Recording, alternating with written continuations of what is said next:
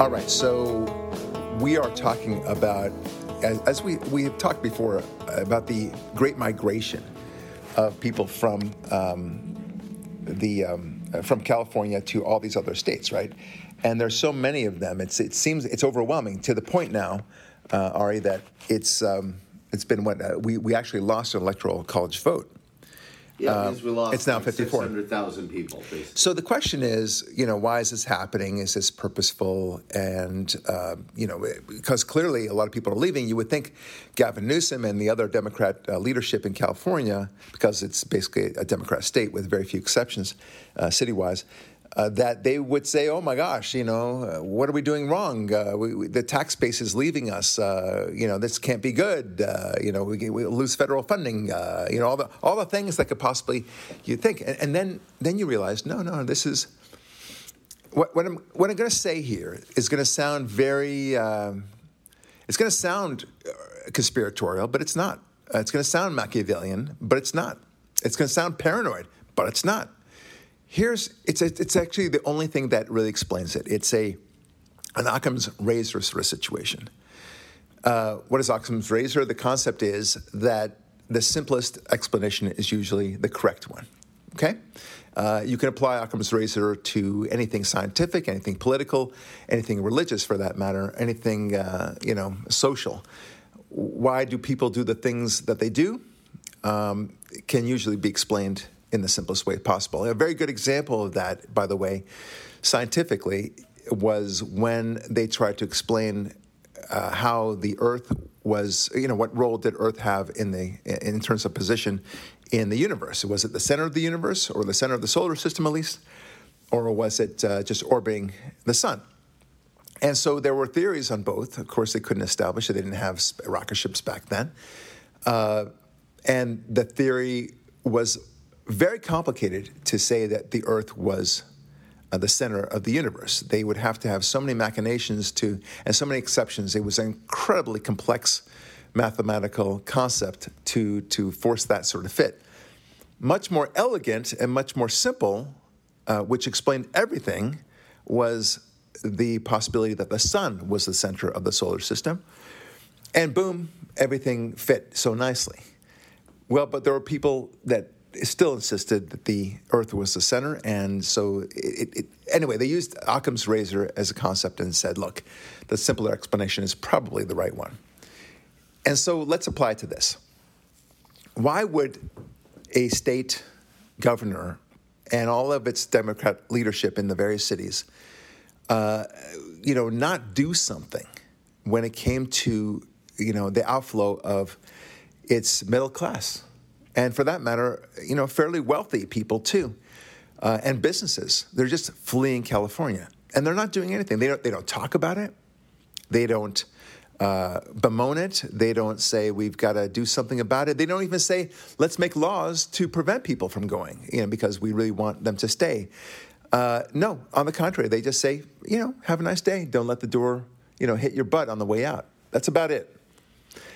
So you have to ask yourself, that's very strange, because these people are, you know, presumably intelligent.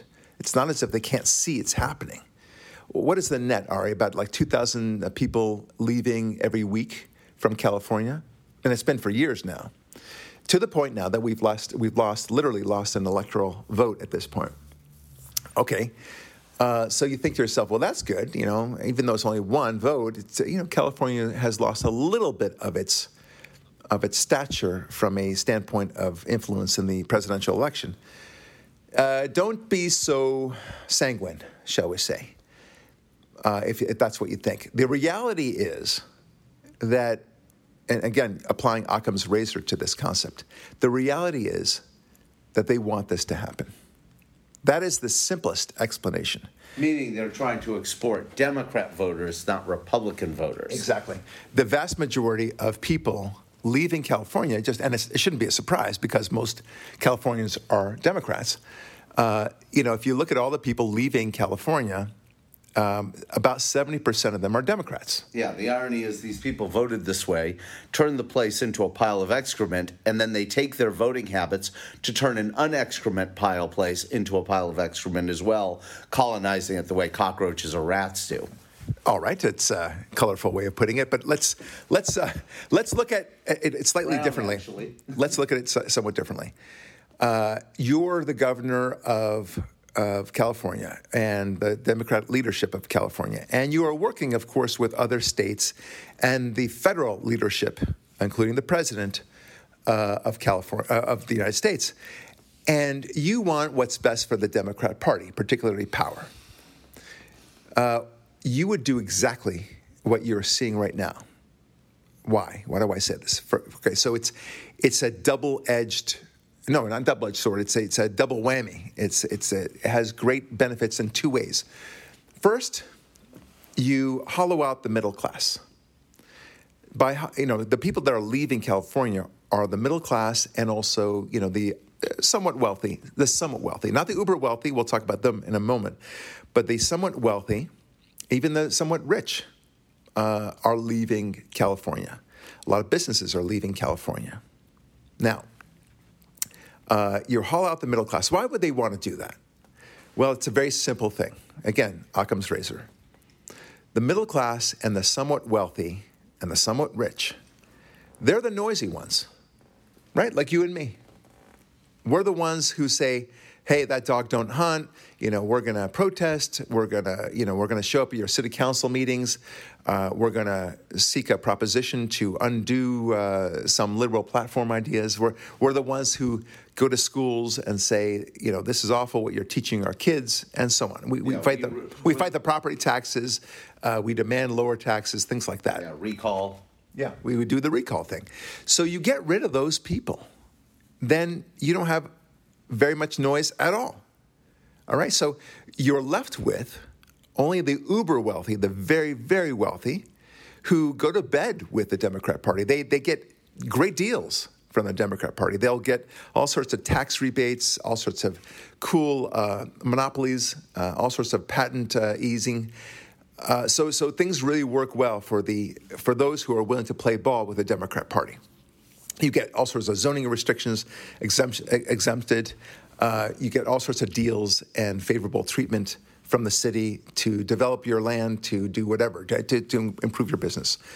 That's that's an easy one. And and also equally easy are the poor. The poor uh, you tend to rely on this government that is now throwing out a lot of money to them.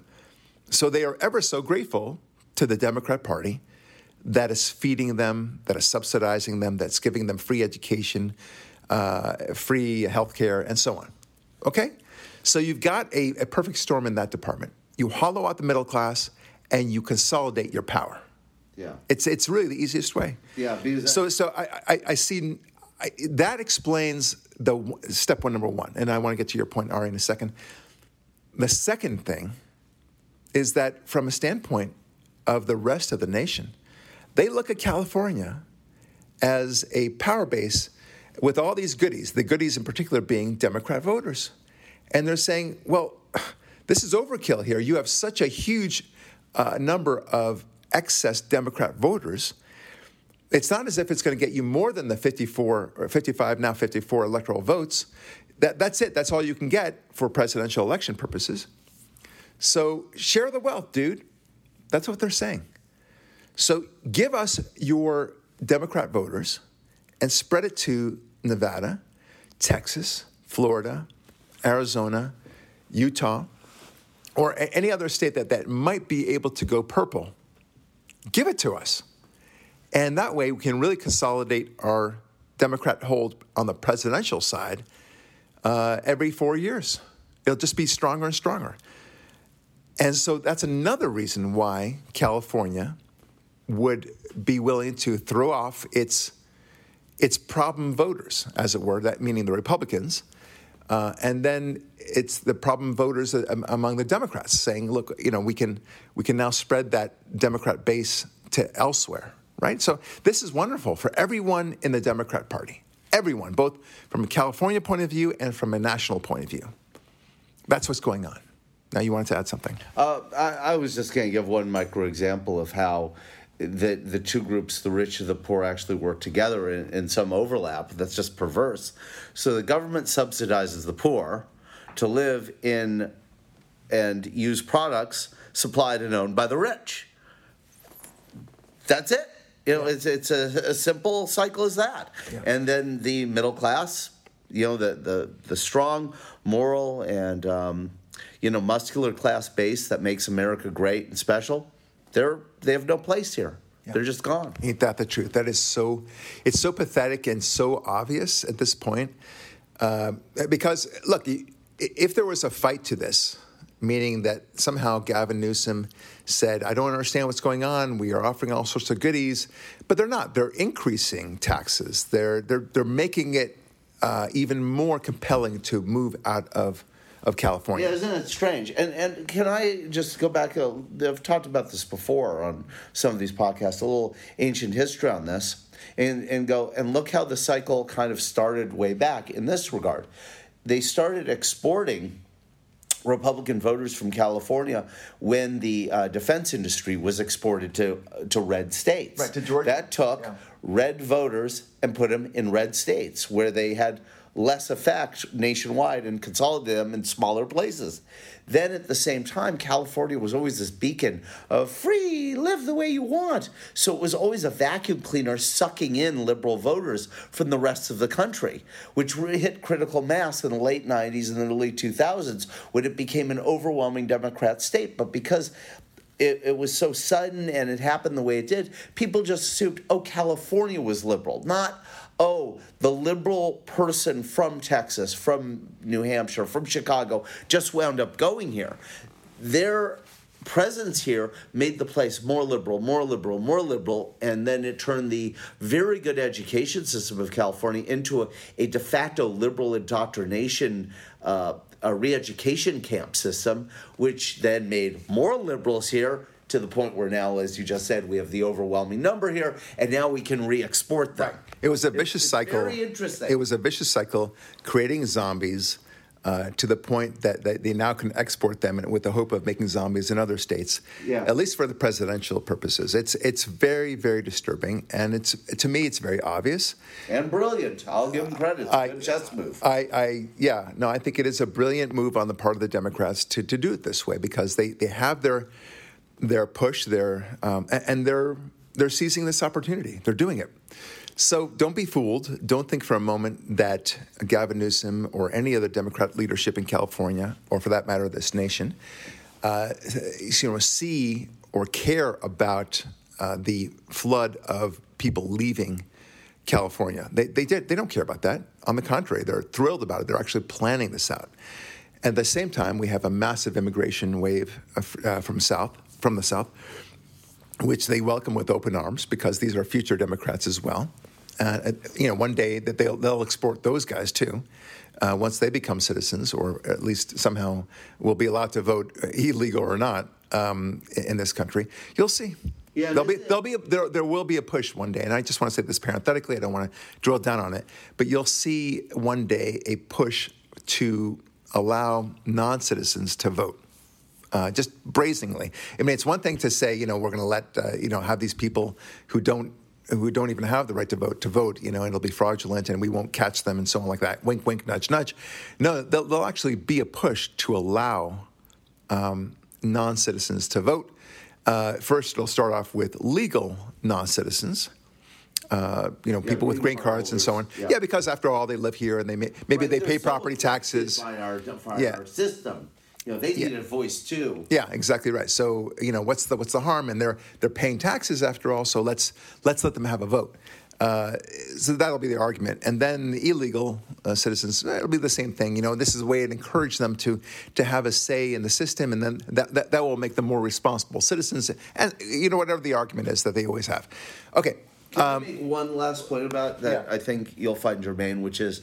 And look at the distortion of the electoral political dynamic system, which uh, up until, I'd say, it ended with the Democrat Party and Clinton, which was, hey, elect me, I will make your lives better, and then we'll say to you, citizens, pre-reelect me or my party, and you'll see more improvement.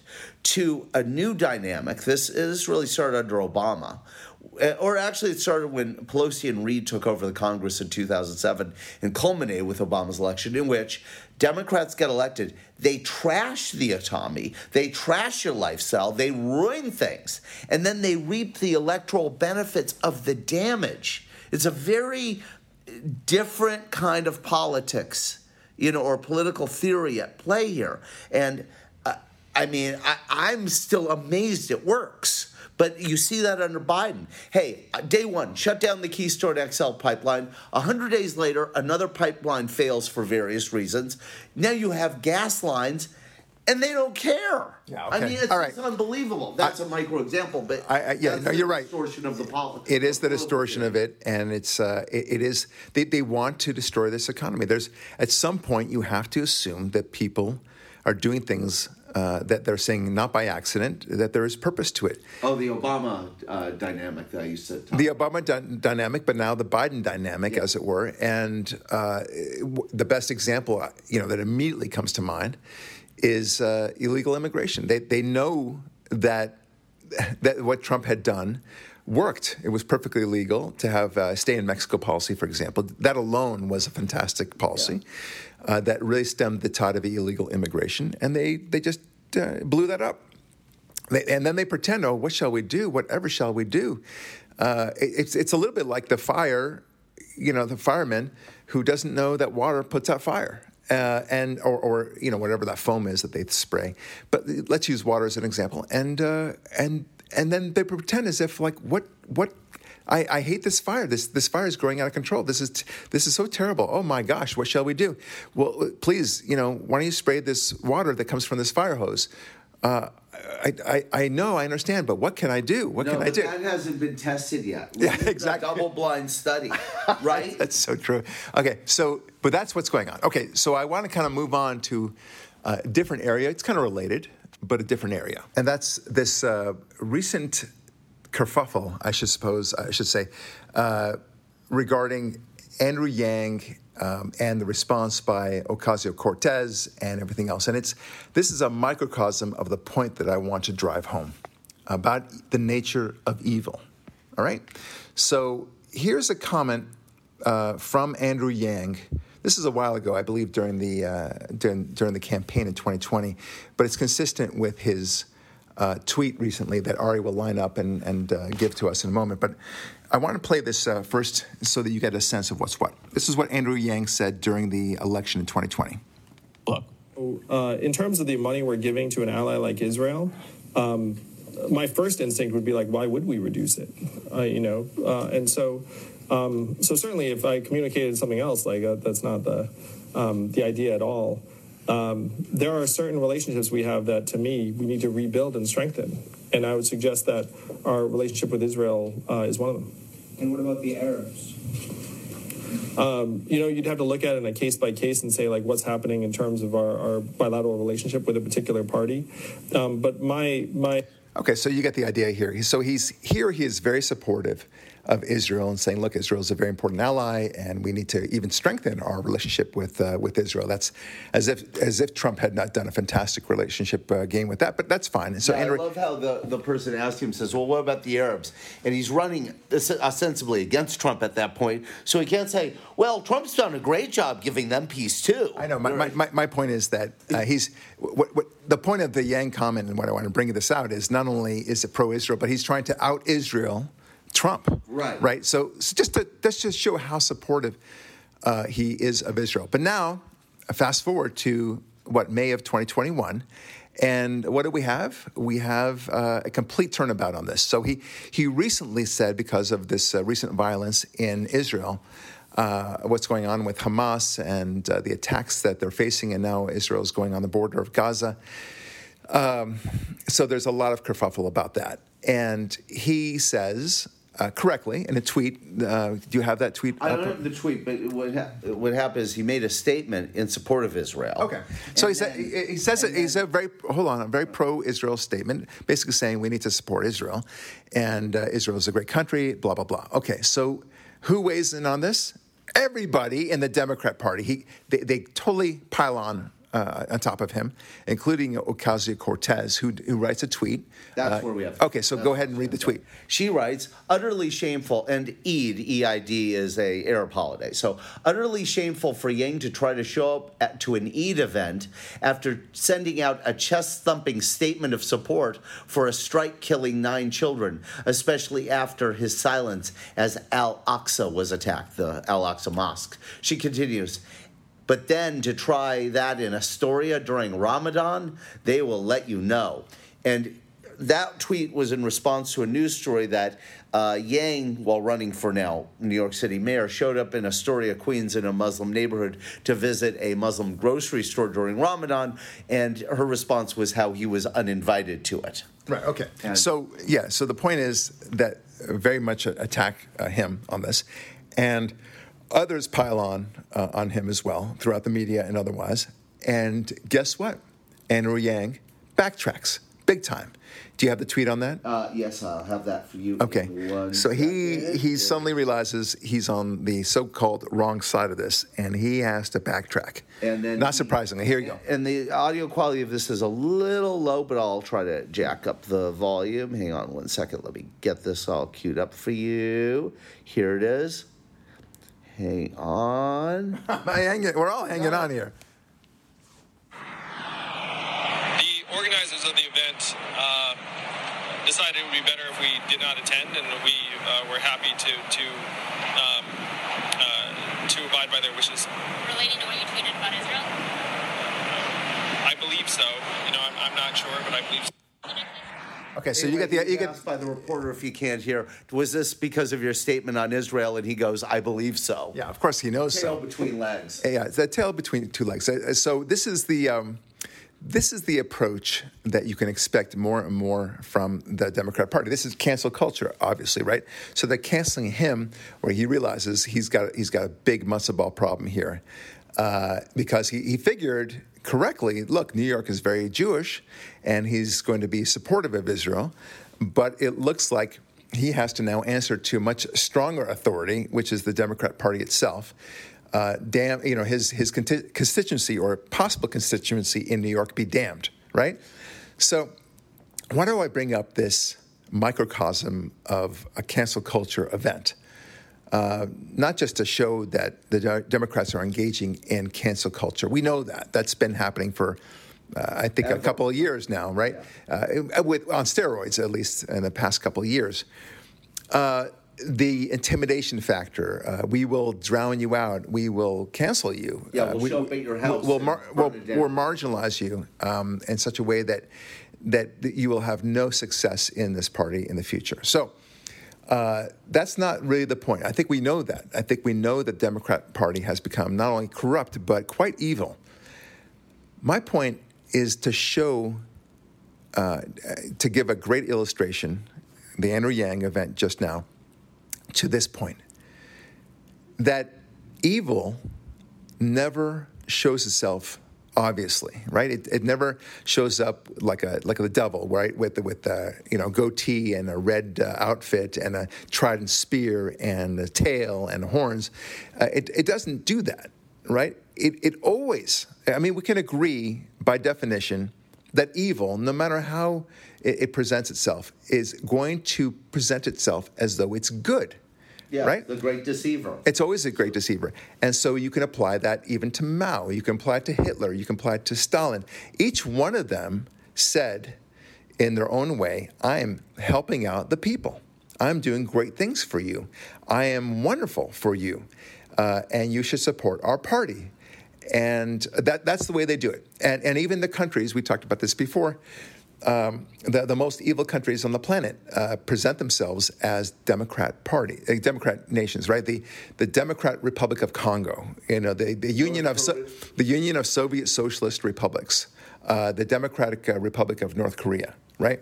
Uh, and so on. The, the, the Chinese uh, Republic, uh, the People's the Republic, Republic of China. Yes. Right. So none of them are democracies. None of them are republics. But they hold themselves out to be as such because they know that's good.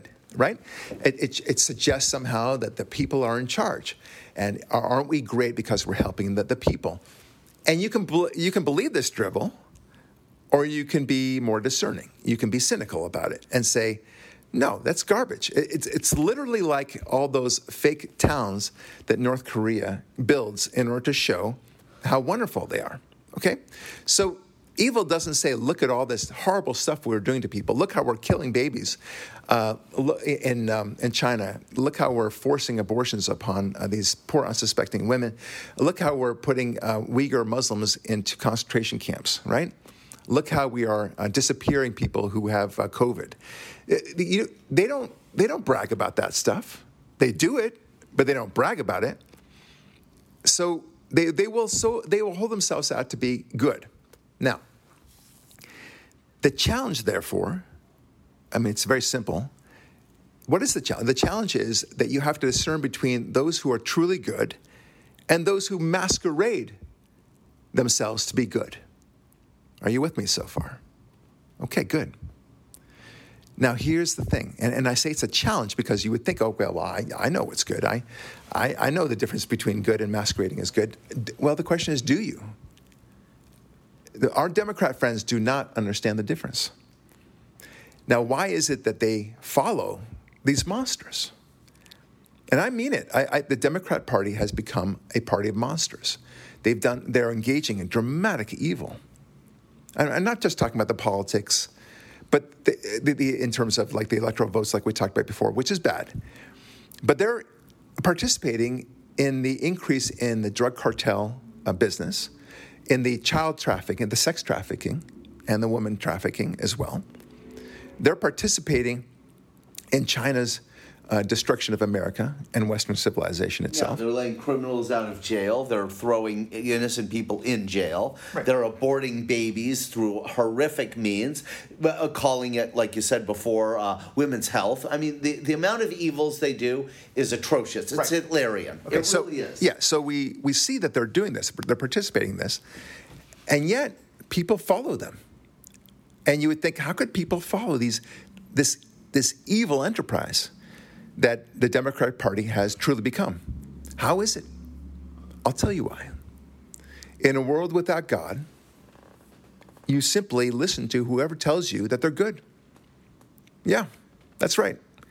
This is the, the a, a huge epiphany I had in the past uh, few weeks, because, you know, we scratch our heads all the time, wondering how can people fall for this drivel? I'll tell you. When you do not have God, you listen to those people who tell you how good they are, right? Think about it. If you are listening, it fills a vacuum. It fills a vacuum. You, you, they tell you that if you fight for climate change, you are such a good person. If you uh, push for the vaccination of everyone and for the masking up of everyone and for the closing down of all businesses for the sake of stopping the spread of COVID, you are a very good person. You are saving lives. And that's all they're doing. Why can't you just save lives with them? If you are, if you tell them that you need to fight Trump because he's putting kids in cages, and you're all for uh, fighting against putting kids in cages, then you're a good person, right? And uh, it, it goes on like this. Um, if you are for the um, increasing in taxes, it's for the good of building infrastructure and so on, right? You're a good person. And they constantly say how good they are, right? But it's no different than when Mao said that he was good. No different than when Hitler said he was good. And the difference is we don't have many people on our side saying how good Christianity is, how good Judaism is, how good America is, how important Western civilization is. How, how essential God is. We don't have any of that. People just don't do that. They they assume it. And those and so there's, there's, say it, of course, and this is an obvious, don't have the media covering it. Right. So it, it never goes wide. Yeah, it's it's a big problem in that way. So all you have is, you know, take take a blank slate Johnny, okay? He doesn't know what's what.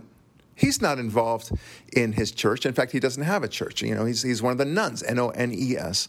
Uh, he's one of the nuns that that says, you know, whatever, uh, and he's playing video games. And, and and but he he wants to feel good. He wants to do good. And here's one side saying, look how good we are. Look how good we are. Look how not racist we are. Look how tolerant we are. Look look how not greedy we are, right? And and the the conservative side, he doesn't do any of that. When was the last time you saw anyone saying, hey, let me show you a diagram of how great uh, believing in Christianity is, right? Let me show you how great it is to believe in God. Let me show you how great it is to believe in America and Western civilization and limited government and the notion of liberty. Let me show you these things. And, and that you could be a good person by espousing these beliefs. When was the last time? Maybe under Reagan, maybe. Even Trump uh, didn't really focus on that so much. He, he focused on fighting the evil, and he was great. I love him. I think he's the greatest president we ever had. But we don't have the voices out there that are competing with the claim of goodness, the messaging of goodness that the Democrats have. So in this battle between the good and those masquerading as good, the masqueraders are winning. That explains a lot of what we're seeing. So what do I, how, how, now that we know what's, what's happening, now that we know it, Ari, how do we respond? We respond by being loud and proud.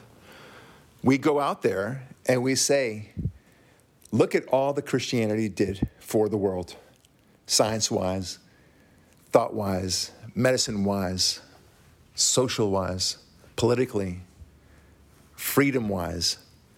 Look at, look at this. And we take it away, and you're going to lose all of it too. Look at all the great stuff that America has done for the world. Look what was before America. Look what happened after America. Okay? Look at what Western civilization has given us, including the notion of freedom and liberty, right? Look at this. And you go out there and you parade yourself as the good. And you go out there time and time again. And you, if you have to bring charts out there, bring out charts.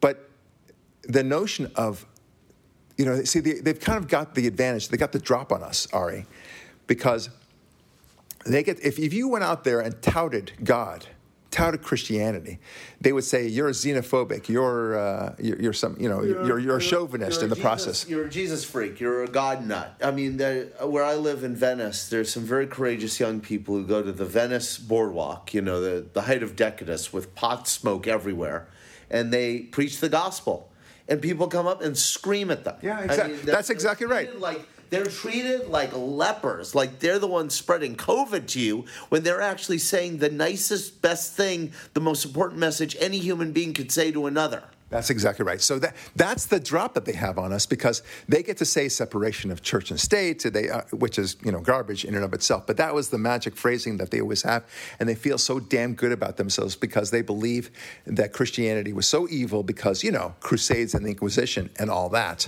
Uh, never mind that they happened five hundred and one thousand years ago. Uh, but th- this, this is the challenge. We need to go out there. You, our dear listener, need to go out there and know your facts about all that Christianity gave us. And I'm talking about both Catholicism and Protestantism and evangelism and even Mormonism, okay? All of it was great. All of it. All of you Christians, and we're, we're speaking as two Jews, all of you Christians don't realize how great Christianity is. You, you believe in your faith, and I applaud you for that. That's wonderful. Great. You live very solid and clean and uh, valuable lives, and, and, and you, uh, you're great examples, great role models for your kids and for your neighbors. Wonderful. But you don't know jack about your own history.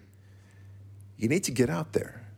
You need to explain to the world that without Christianity, and again, I'm saying it in a big, big picture here, you would not have the university. You wouldn't have the hospital system. You wouldn't have the, the education system that we have today. You wouldn't have the scientific method. You wouldn't have the Big Bang. You wouldn't have Newton or Copernicus, and yes, even Galileo, all of whom proceeded with their great discoveries in the name of God. Not, they didn't happen to be Christian. They did on behalf of their Christianity. They did because they were Christian. That's exactly right. That, and the university was developed precisely for the search for God. And now the one thing that the university was actually created for, the search for God, is the one thing they're taking out.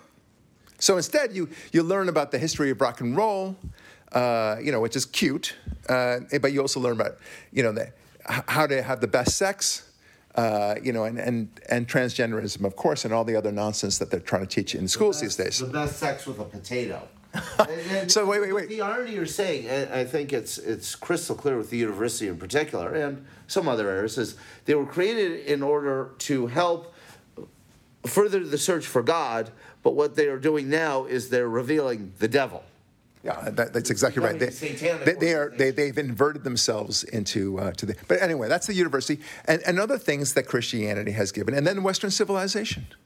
I mean, really, are, are we? Are we serious? We seriously think that that somehow uh, you know, the Polynesian islands g- gave more to the world or gave as much to the world as Western civilization? I'm sorry, they didn't. Yeah. Okay, Ho- Hawaii, Hawaii, neither neither the Hawaiians, um, nor the Aborigines, nor the Native Americans. God bless them all. Okay, but let's, in terms of contributions to society, they didn't even have the wheel at the time that the horrible colonialists from Europe came. Okay, we can we can also agree that there were some really bad things that happened, but from a, I'm talking about from a contribution to society. Okay, Western Europe, and Europe generally speaking, and to a lesser extent, but still very important extent, uh, China, gave the world much more. It just did. We would not have our notions of freedom and free speech, for that matter, without Western civilization. And now you, you look upon Western civilization as, as the devil. And now you actually embrace the enemies of freedom. And you don't think that you are, but you are. And the, the point is that no one's pointing out the greatness of Christianity, of Judaism, of Western civilization, of America, and of God. And you need to do that. You need to talk about it loud and proud to everyone on your on your social media. You know, there, there are many platforms now. You can do it. Do it. It's not hard. Tell your friends about all the great contributions, and it will sink in. It will. It, it, to tell them, what would the world look like without God? This is the, my whole point of Atheism Kills, right? And by the way, if you want some good research on this, there's a major chapter about all that Christianity gave to the world and Western civilization and the notion of God, what it did. Among other things, it gave the notion of time. People don't realize time is is a is a human construct, right? It's not it's not a, it's not real. There are many great books on this, but we need time to advance, right? You you can't have progress without time. Before the before Judaism arrived on the scene, uh, there was no time the, the way we think of it. It just it just wasn't. I mean, people lived day-to-day existence, and there was time happening. One day happened after the other. That's true. But I'm I'm not talking about that. I'm talking about the notion that there was a future, a notion to aspire to something in the future, a notion to make the future better than what we had today. That's unique. That's a Jewish thing, okay? That, of course, Christianity embraced as well, because Christianity came later. That, these are the things that, that I mean, just you gotta you gotta yell it out, loud and proud, like I said.